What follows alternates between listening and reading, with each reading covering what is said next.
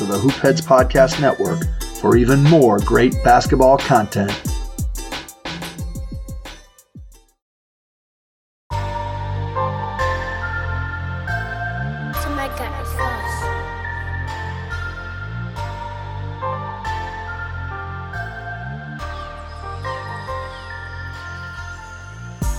What's up, everyone? I'm your host, JJ Rivera, and I'm joined as always by my co host, Kenneth Wilson. And welcome to 305 Culture, a show where you feel the heat. Yeah, yeah. Let's get down to business and talk some Miami Heat basketball. Well, Kenneth, before we begin, how you doing, man? Can't complain, man. Obviously, wonderful to be here. Um, we're recording on the Friday night after the Hornets game, so uh, amped up, glad, happy at what I saw. Um, just loving the fact that the team could come out and get a win against a team uh, the quality of the Hornets. And I know it's early in the season, but specifically when I speak towards the quality, um, you know, we were able to hold a team down that has shown the ability to score. But we'll get into that. Mike Breen mentioned it on the broadcast. This was a nationally televised game, by the way. Mike Breen mentioned it multiple times that this was this was the top scoring team in the NBA coming into this game, averaging over 120 points per game. The Miami Heat held the Charlotte Hornets to 99 points. I was I was paying a lot of attention to to the Hornets not crossing the 100 point mark. I was just I don't know why it it was I was so attentive to that, but they didn't get across the 100 point mark and I felt so happy for some reason. It's not like I'm going to get a prize or anything, but yeah, it felt really good this win. However, let's go back a bit to 2 days ago where the Miami Heat played the Brooklyn Nets in Brooklyn and defeated them in a game that got close there for a bit, but the Heat seemingly had control for most of it, except for that second quarter where when the Nets came alive. That third quarter for me was a was a blur. But anyway, Miami ended up defeating the Brooklyn Nets 106 to 93 with James Harden's struggles continuing. Bam Adebayo 24 points, 9 rebounds. Jimmy Butler actually led the team in rebounding, 14 rebounds.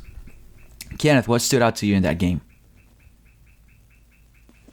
I mean, to be quite honest with you, man, just the Miami Heat's ability to not only come out and impose their will on the game and on the net, but just the way that they came out and managed both James Harden and Kevin Durant gives you confidence that not only is this something that they can do in the regular season, but this is something that they can definitely carry over to the postseason. And of course, things become condensed, but it's like it wasn't a situation where they killed you and you got off because they didn't have any help.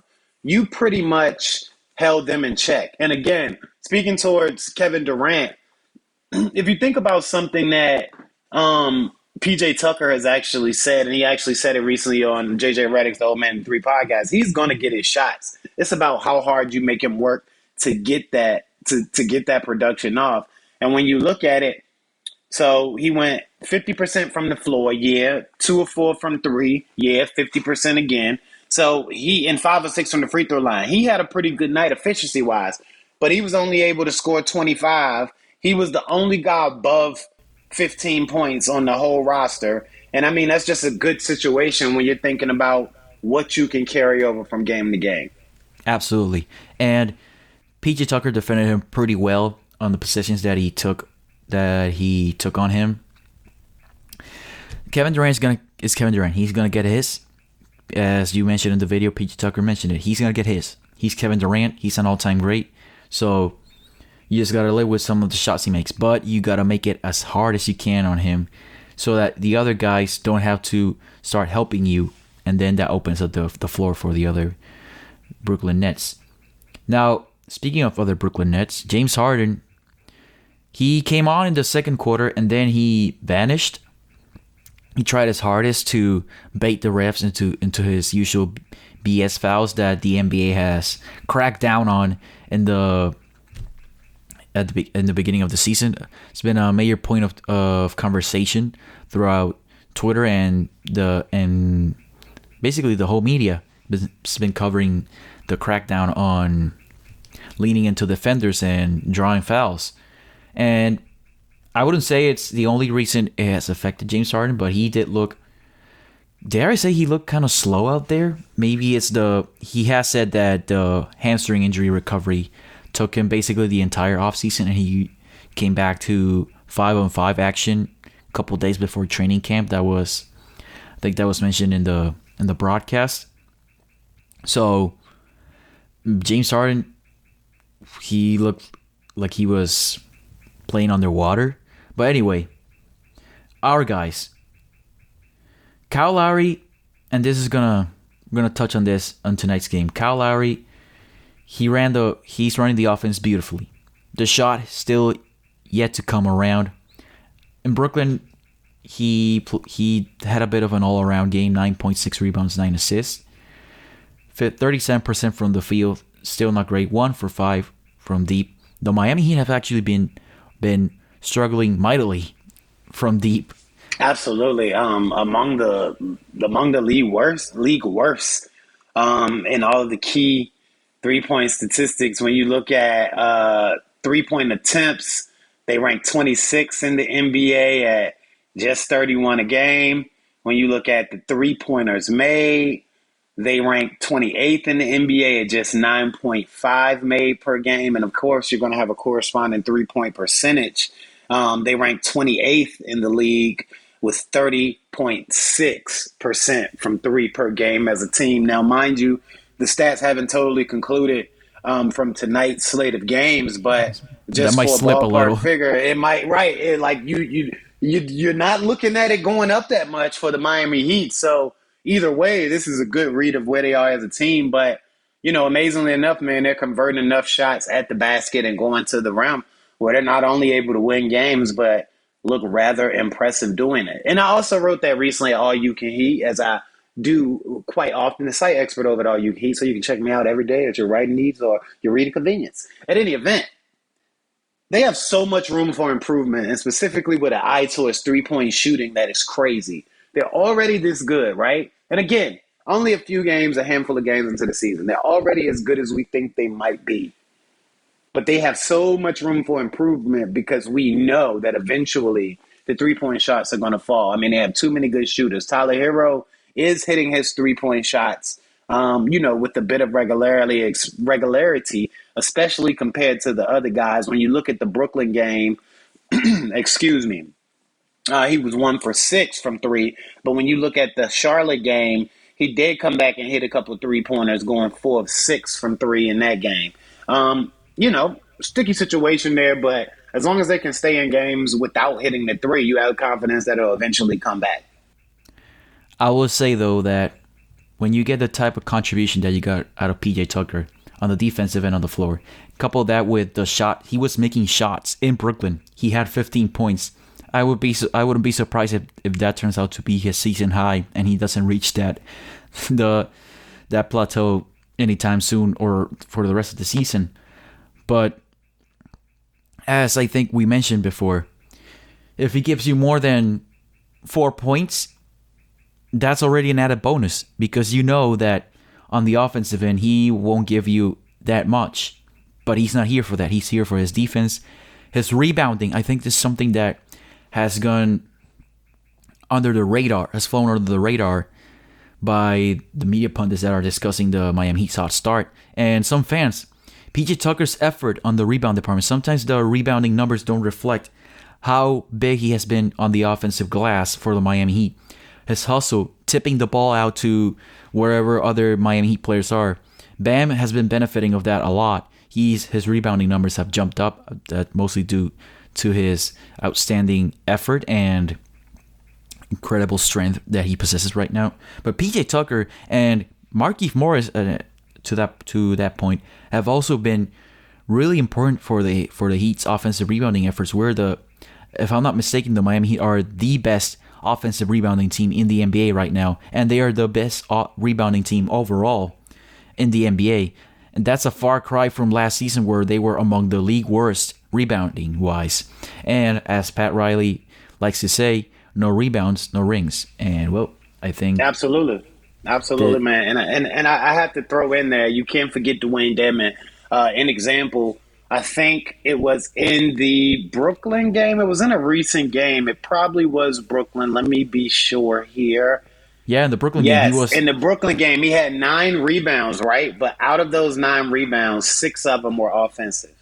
So that's pretty crazy. Most of his rebounds came on the offensive end. You don't you don't see that often, if at all. He doubled himself up on the offensive rebounding end. That's nuts. And and mind you, he's he's doing a good job at making things happen off of those offensive rebounds, but also in general, showing you the mid range game, showing you the ability to drive past. I mean, he's really helping. I, I we had talked about it before the season, and I've been heavy on it at all you can heat. The bench in general, um, and you mentioned guys like you know PJ's a starter, but you mentioned guys like Markieff, and then you talk about Dewayne Dedmon, even Max Strus at times, even though he hasn't found that shot to spoke to speak towards um, the three point shooting. Um, the bench itself, man, has been crucial for the Heat too. So while the starters are doing their thing, I guess you can afford to have guys like Lowry not coming on offensively yet when the bench is going to produce like they are. But yeah, man, back to the point at hand, the rebounding situation, that's something that they're definitely helping as well. And you mentioned it. Not only does PJ have that ability to help out there because even though he's a smaller big, for lack of better terms, he still has that big frame and the mentality to play big and as big as he does. And of course, Marquise and Dewayne, Markieff and Dewayne are going to help in that area because they are bigger dudes in general. And we can't forget Tyler Herro. Dare I say one of the best rebounding guards in the league? Absolutely, he has been out. Absolutely, has always been that though, JJ. Always. But this year it has been. We're five games in, of course, but this year the rebounding numbers have been staggering for a guard. So Anything else from the Brooklyn game that we want to touch on? Oh, I almost forgot. Maybe I might I might be nitpicking here, but Jimmy left a le- left some of some points at the rim. There was the ball rolled out on him a couple times, but he got up. He got one block, but he got up on that block to get it. Jimmy, he looks spry, man. He looks he's jumping like I never saw him do last season. He has been on the defensive end, he has been incredible. By the way, that game against Brooklyn, he came off a five steal game against the Magic. Well, guess what? He followed that up with four steals against the Brooklyn Nets. So that's nine steals in total through two games. And he that he has been outstanding, man. He it's he's Jimmy Butler. He has been incredible. You want to say something else about this Nets game before we dive into the Hornets game because I'm really excited about it. Oh yeah, man! Just closing off on the Nets game and to tie a bow and piggyback off something you said. You mentioned Jimmy Butler being spry. You actually, your word choice was perfect there, and that's spry, bro. Like when you look at the way he's bouncing, when you look at the way he's attacking, when you look at the things he's able to do on offense. Again, I hate to get ahead of myself because we're going to get there. To pull up three in transition that he hit against Charlotte um, when you look at his ability to go to the block and operate fluidly, freshly, with electricness, um, electricity, I guess, not electricness. I just made up another word. At least I'm not saying situation a thousand times this week or this episode. But with electricity, um, that you can see how spry he is and how fresh he is, man. And I guess that's what rest will do for you. But also having Kyle Lowry there um, able to operate the offense and take a lot of that pressure off him as well as left him with the ability to be able to give his all in other areas. And as you mentioned, we can see it. Yeah. So, Heat Hornets, the game we just came off of. Boy, this was a fun game. Credit to the Hornets. They're a young, fun, te- fun team. Miles Bridges, he's on an All Star ascension this season. If he continues this, I wouldn't I wouldn't be surprised if he's named to the to the All Star team because he has been that good. But man, this this was I think this is the the best I've seen Jimmy and Bam play together. Maybe since Jimmy got here to Miami. I'm gonna read here the stat lines, but the stat lines are I don't think they do justice as to how well both those guys played. Although Jimmy's stat line is pretty is pretty damn good. 32 points, 10 rebounds, Five assists, one steal, one block for Jimmy. 63% shooting, one for three from from deep, which 33% is respectable. We'll take it. It's coming from Jimmy Butler, who has been one of the league's worst perimeter shooters since he got here to Miami. This is a fact. Bam Adebayo, 26 points, 19 rebounds. The rebounding numbers for Bam to start the season are outstanding. He's among the top five in the league in rebounds per game. He should be going up. He was around 14 per game. He's this this will help the average go up. 26 points, 19 rebounds, two assists, and there were two assists that there were. One of them was a gorgeous pass to Markieff Morris on a cut that I just simply loved. And man, Bam, he played really well. So to start off the game, Miami jumped out to a to a 26 point lead at one point. They were dominating the Hornets, but credit to them, they came back. Gordon Hayward was was uh, was was shooting the lights out of that ball. LaMelo Ball. Not until the end. Not until the end. Not until the end. We we held him in check in the first half too, but he did go nuts because I have a special sequence that I just have to mention from the guy. Um, once we get a little deeper, but yeah, he he eventually No, got yeah, going. go go ahead, mention it now because well, Man, unless listen, and it, again, now we held them all in check in the first half. I think in the first half we were up by 18 points. Um, at the end of the half, I want to say the score was like 46 to 64. Um, and basically, you're looking at a team that was on pace to score two thirds of the points that they, you know, typically had scored throughout the season. Again, man, we we we we can't say it enough. We're only five or six games into the season at this point, so you know you can take things with a grain of salt. But these guys were scoring 121.2 points a game coming into this game, and we held them to less than 50 and a half. I think that's pretty good. Um, so that just speaks towards the total defense that was played on everybody on that Charlotte side and by the Miami Heat side, which is reflective of the same thing that they've done all season. Um, even in the Indiana game, you know what I mean? There were defensive sequences that looked good, but they just didn't do it enough as they have throughout the rest of the games. Now, when you look at that second half, though, and talking about Gordon Hayward, he had this one transition, um, well, this one sequence, man, where he was ISO against, I want to say, Tyler Herro, and he hit him with a double between the legs, pity pat, looked at him, went back between the legs, looked at him again, and just rose up and nailed it from 33 feet. I mean, just cold. And then he came back on the next possession, and he was the guy cleaning up the offensive board for a putback with like three Miami Heat guys down there. Um, you know, I had to tweet out the Gary Payton meme, like, who is this? Not Gordon Hayward. Because he ain't done that since he left Utah. yeah, it probably because of the leg injury that he suffered on opening night. I agree. With the Well, well, you ain't have to say it so sarcastically, JJ. I know the mm-hmm. man tore his leg all to pieces, probably because of his leg injury. I mean, I, I, I don't want to. The guy did tear his leg off. His, I know, JJ, but continue. Okay, so, oh, that I want to talk about something I noticed in the rotation of the fourth quarter. You notice when Bam got subbed out, I- or it was Dedmon. I don't remember. It's just there was a lineup up there. It was basically Lowry, Herro, Jimmy, Max Strus, and Markieff. So the Heat in order counter, and it was for a brief moment there because Bam came back in.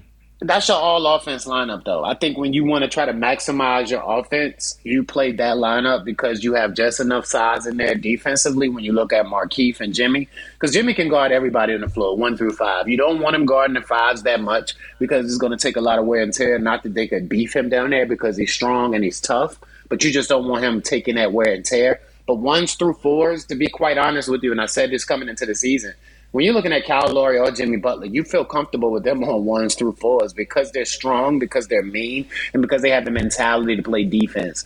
Um, one of our guys at All You Can Heat mentioned it just to kind of speak towards that mentality and not to get too far off your lineup point.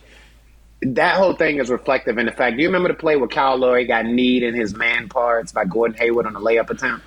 Oh yeah, uh, every every man watching that game collectively let out a, gro- a groan. Absolutely, absolutely. Direct shot too. But at that point, we're up almost twenty. Yet you got your starting point guard, star point guard. We can still say that. Um, you know, jumping mid air to try to block a man's layup, putting it all on the line. And when we say it all, if you see, you know how the man got hit, he put it all on the line. Yeah, I mean, I'm, I'm still getting used to watching a guy like Kyle Lowry every day, every, every almost every night, and It's the- the mind blowing. The pace, the bro, beating, the pace. the beating that guy takes every night. I mean, did you see the elbow when he went in Brooklyn?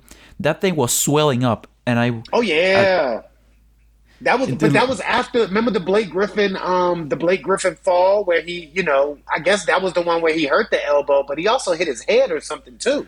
Yeah, and uh, it was really scary that because that could have legitimately, that would could have been so much worse than it turned Absolutely. out to be. And we're forgetting about the ankle early on. Um, I think it was game one or game two.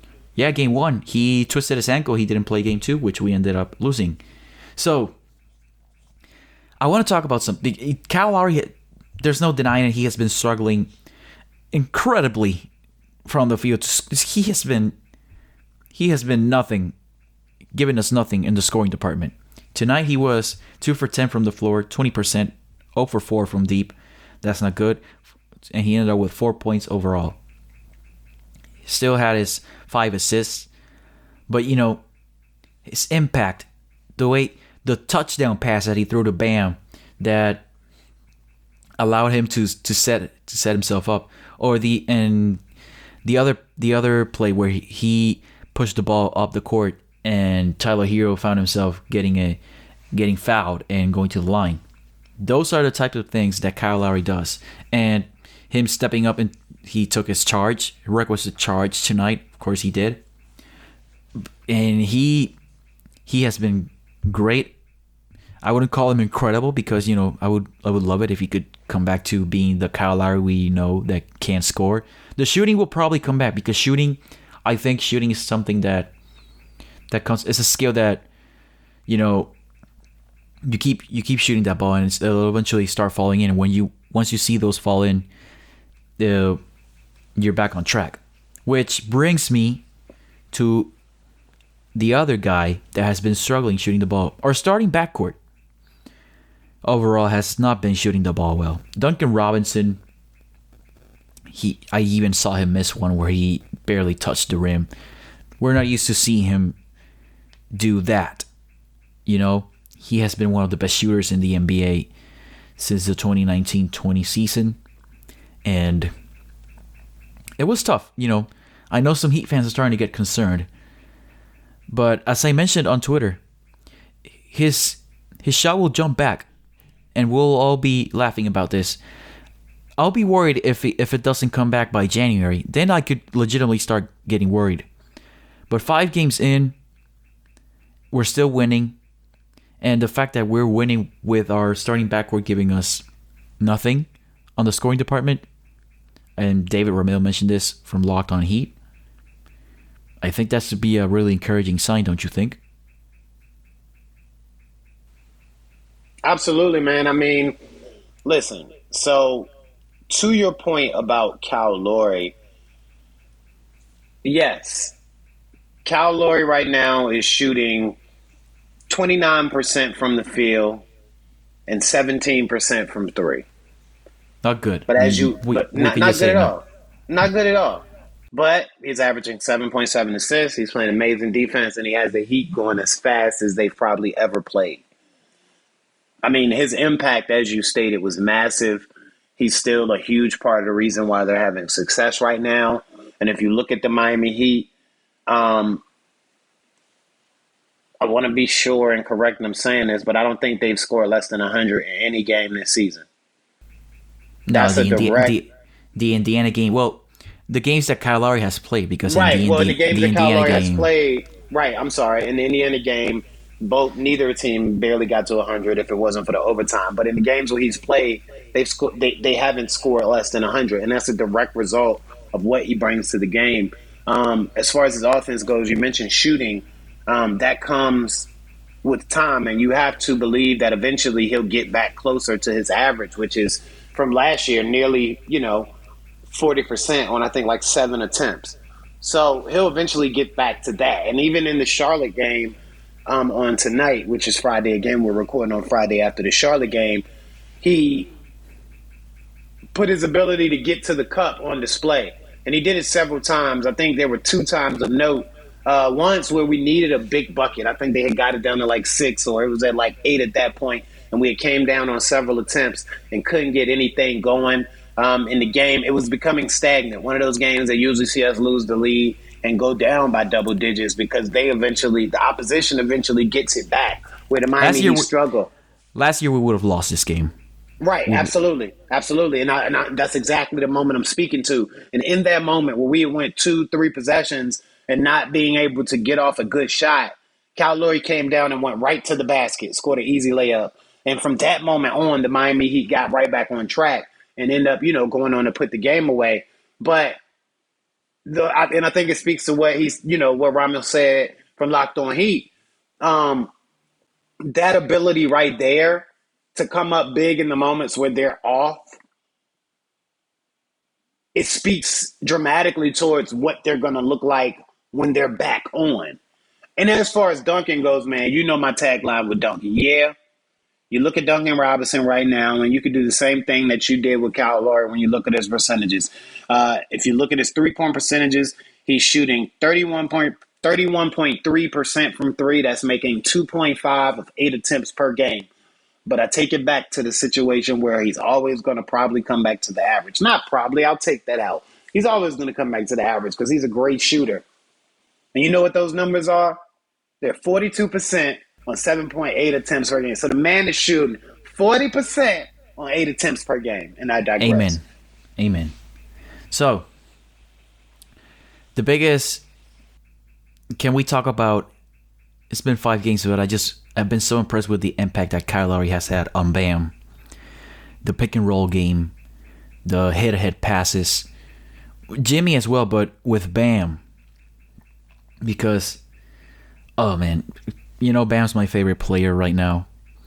And seeing him dunk that ball, the jab step of course that's on him, but I think the Kyle Lowry impact on Bam has been real. So he I think you can add the extra points that Bam is scoring.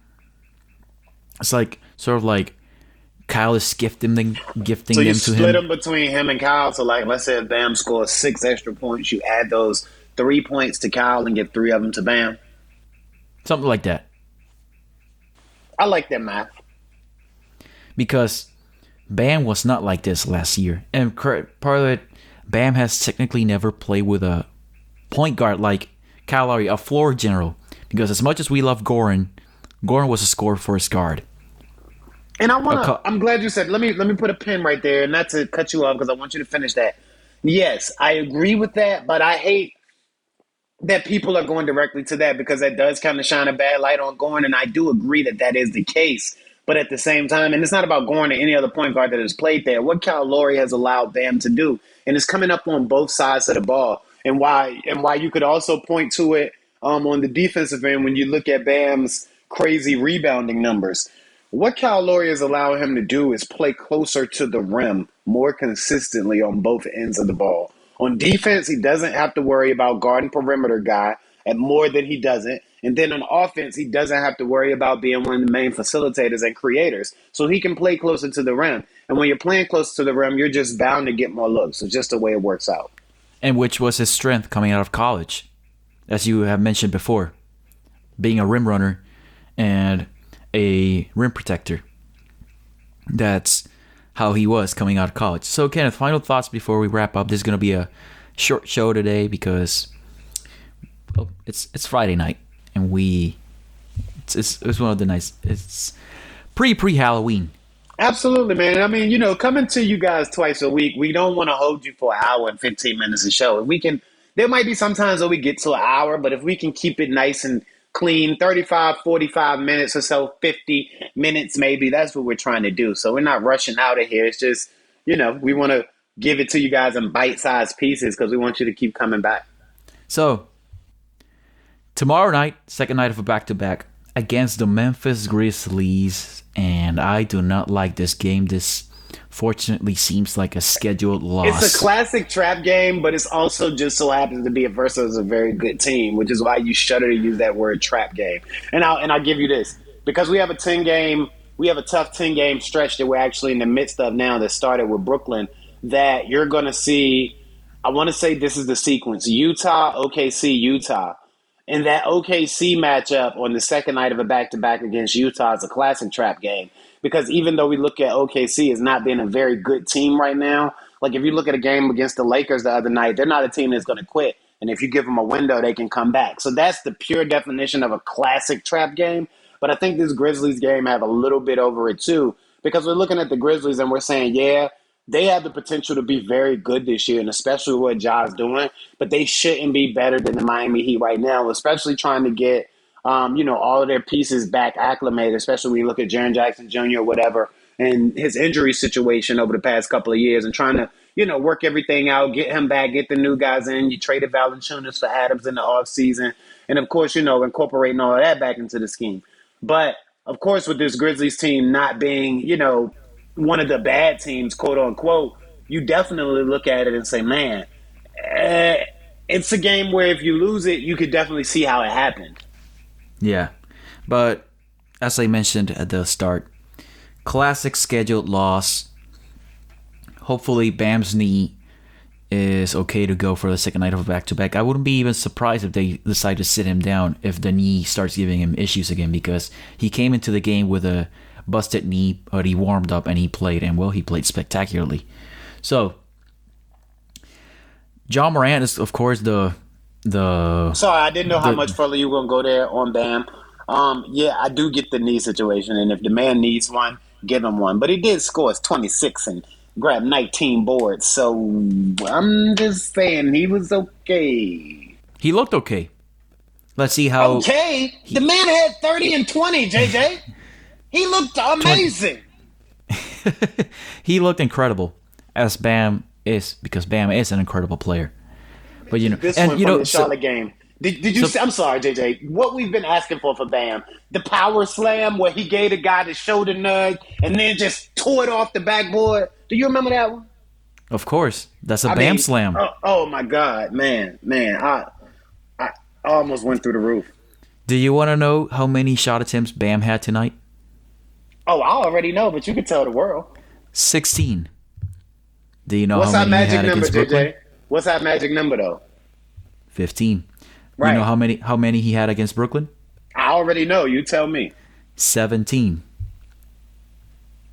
He knows. He knows. You think he reading it? You think he's listening and reading to? I mean, it, it, it's something. It's just something there. I, I don't know. I mean, I love it though. I don't care what it is. As long as he keeps doing it, I'm happy. But yeah, he knows. Probably the coaching staff has told him multiple times to to shoot the ball more. And with Kyle on the floor, I'm sure that Kyle is getting on his ear. And I know And we're in Memphis right now, but the mid range game. I mean, he hit mid range jumpers tonight over people, wide open, uh, off platform, on platform. The mid range game is so sweet right now for Bam. So And I, I need him to play tomorrow. I do. I, if again, JJ, if the man needs one, because I need him to play 82 above all else, or as close to as many, and be ready for the playoffs. But um, in a situation where, as you've mentioned, a classic scheduled loss, don't you want 30 and 20 on the floor? Of course. But you gotta be careful with that knee. Hopefully, and you know you're going up against Steven Adams. Steven Adams is not. It's not good. Not a good matchup for him. And Oh, I, I, I, I- don't disrespect Steven Adams because Steven Adams is the opposite of not good, brother. He's pretty good. Nah, I don't think he's that good. And he, he's he's not OKC Steven Adams that got the extension. He's not. I don't know. Maybe but whatever. We we we really don't know. And huh. We're anything talking else about, about Bam playing. We're talking about Bam playing. We're, we're moving on to Memphis. We're talking about Bam playing closer to the rim, right? Yeah, I know Steven Adams is is a strong dude. Well, that's all. I'm, and, and and not only a strong dude, bro, but when you're talking about being closer to that rim and operating at that rim, that's why Memphis went and got him. Look at the situation. You have a lot of people asking, why would you swap Valanciunas for Adams? Well, you swap Valanciunas for Adams because Adams is a defensive presence, and though Valanciunas is a guy that can get his own offensively, when you talk about playing team offense, you look at a guy like Adams being better because coming off of the roll or even initiating the screen sequence, that tough stuff, that big to big bangy stuff, that's the stuff that Adams excels at. And when you're talking about a banged up Bam that we've seen play closer to the rim, I don't know if that's the situation, you know, that I'm really going into saying Bam should dominate. Now, again, if we were But talking Bam, about Bam's a more mobile guy. If you put him in space, Bam it's all it all depends on the knee. I agree, Bam- and that's going to be a gets him in situation where you see Jay. You're going to see Jaren Jackson going out there and Adam staying closer to the rim in those situations. Hmm. Let's see how Memphis counters. I am, of course, I'm going to watch this game. They're my guys, but I wouldn't be surprised if it turns out to be a frustrating game for the Heat. Plenty of frustrating games throughout the years for the Miami Heat against the Grizzlies. Both both games in Memphis last season were. Yeah, I was about to say, you know what against happened last Memphis. year. Against Memphis, both games were really. Uh, JJ, you know how it the- is. Another one of those gritty teams. They give effort. They always play well. They always seem to be coached well, um, and they never give up. So that you know, I said that's the formula, and it's already bared itself out one time this year. Before we leave, there's something else I want to address about the rotation of the fourth quarter. PJ Tucker, I wouldn't say he didn't play in the fourth or barely played. Do you think it was because it's the first night of a back to back? Maybe Spo was saving him and hope and let Max Strus for an extended period of time? Because we know PJ Tucker's got some mileage on those legs, especially after playing center for the Rockets for a couple for for some time there. So I don't know. Maybe to me it seemed like Spo was trying to save some of PJ Tucker's legs for tomorrow night. It could have been that, but it could have also been one of those things where, listen, PJ is like a targeted missile on defense. You know what I mean? If you know where the attack is going to come from, then of course PJ is going to play the majority of any game. Let's get that out the way.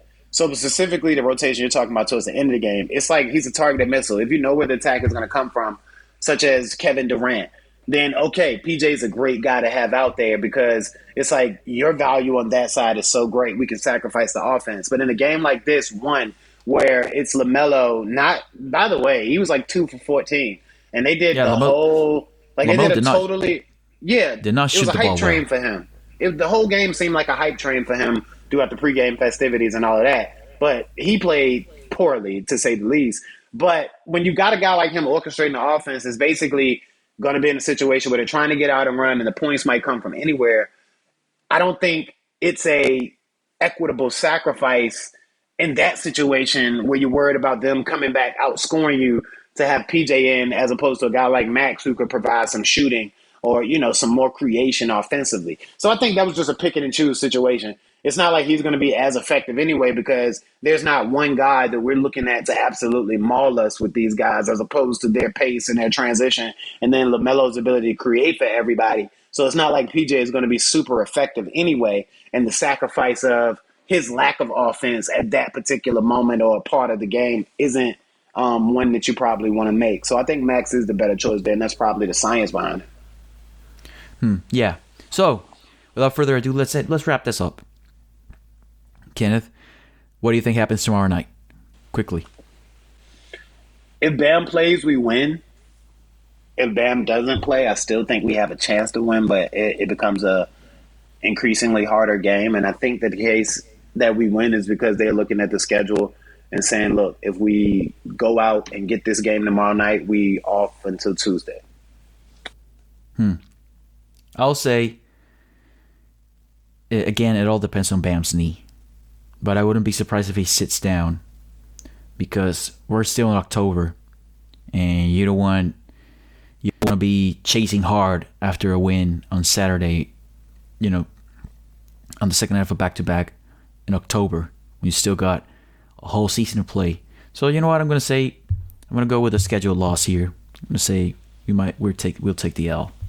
So to speak to your point by saying it's still in October, because I won't tell the people that it's one day until October's over.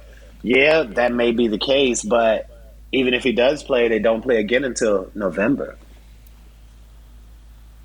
Eh, I mean, if you can use this, if you can use it still October, I can use they don't play again until November.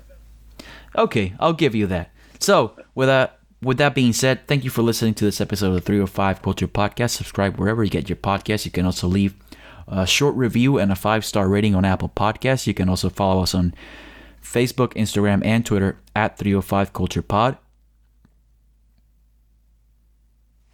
And JJ, where can they find you on social media? They can find me at JJ Rivera NBA on Twitter. That's at JJ Rivera, V as in Victor, E R A, NBA. And you can also find me on Instagram at Jairo Rivera that 98. That's J A I R O R I V as in Victor again, E R A 98. And where can they find you, my friend? They can find me on Twitter at K said K. That's K underscore S A I D underscore Q U E. Again, K underscore said underscore K. And on Instagram, you can find me at I am K Cirrus. That's I, the word am, K C I R R U S. Again, I A M K C I R R U S. I am K. We thank you guys. We appreciate you guys. Continue to check us out, and we'll continue to do our part to try to bring you this heat talk whenever we can, man. Absolutely. So, thank you for listening. See you next week. Bye bye.